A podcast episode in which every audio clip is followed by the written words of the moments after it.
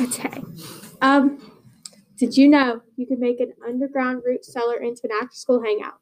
Well, if not, the, the book the book The Truth as Told by Mason Buttle is the book for you. The I was reading The Truth as Told by Mason Buttle and it's written by Leslie Connor.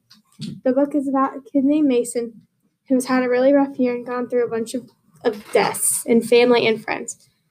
One day he goes to school in like this counselor's office and he meets this kid named Calvin. They they become best friends. They start hanging out, and that's when they made the root cellar. Um, they got they get picked on by his by Mason's neighbors, and they get chased in the orchard. And Calvin goes missing for about twelve hours, I would say.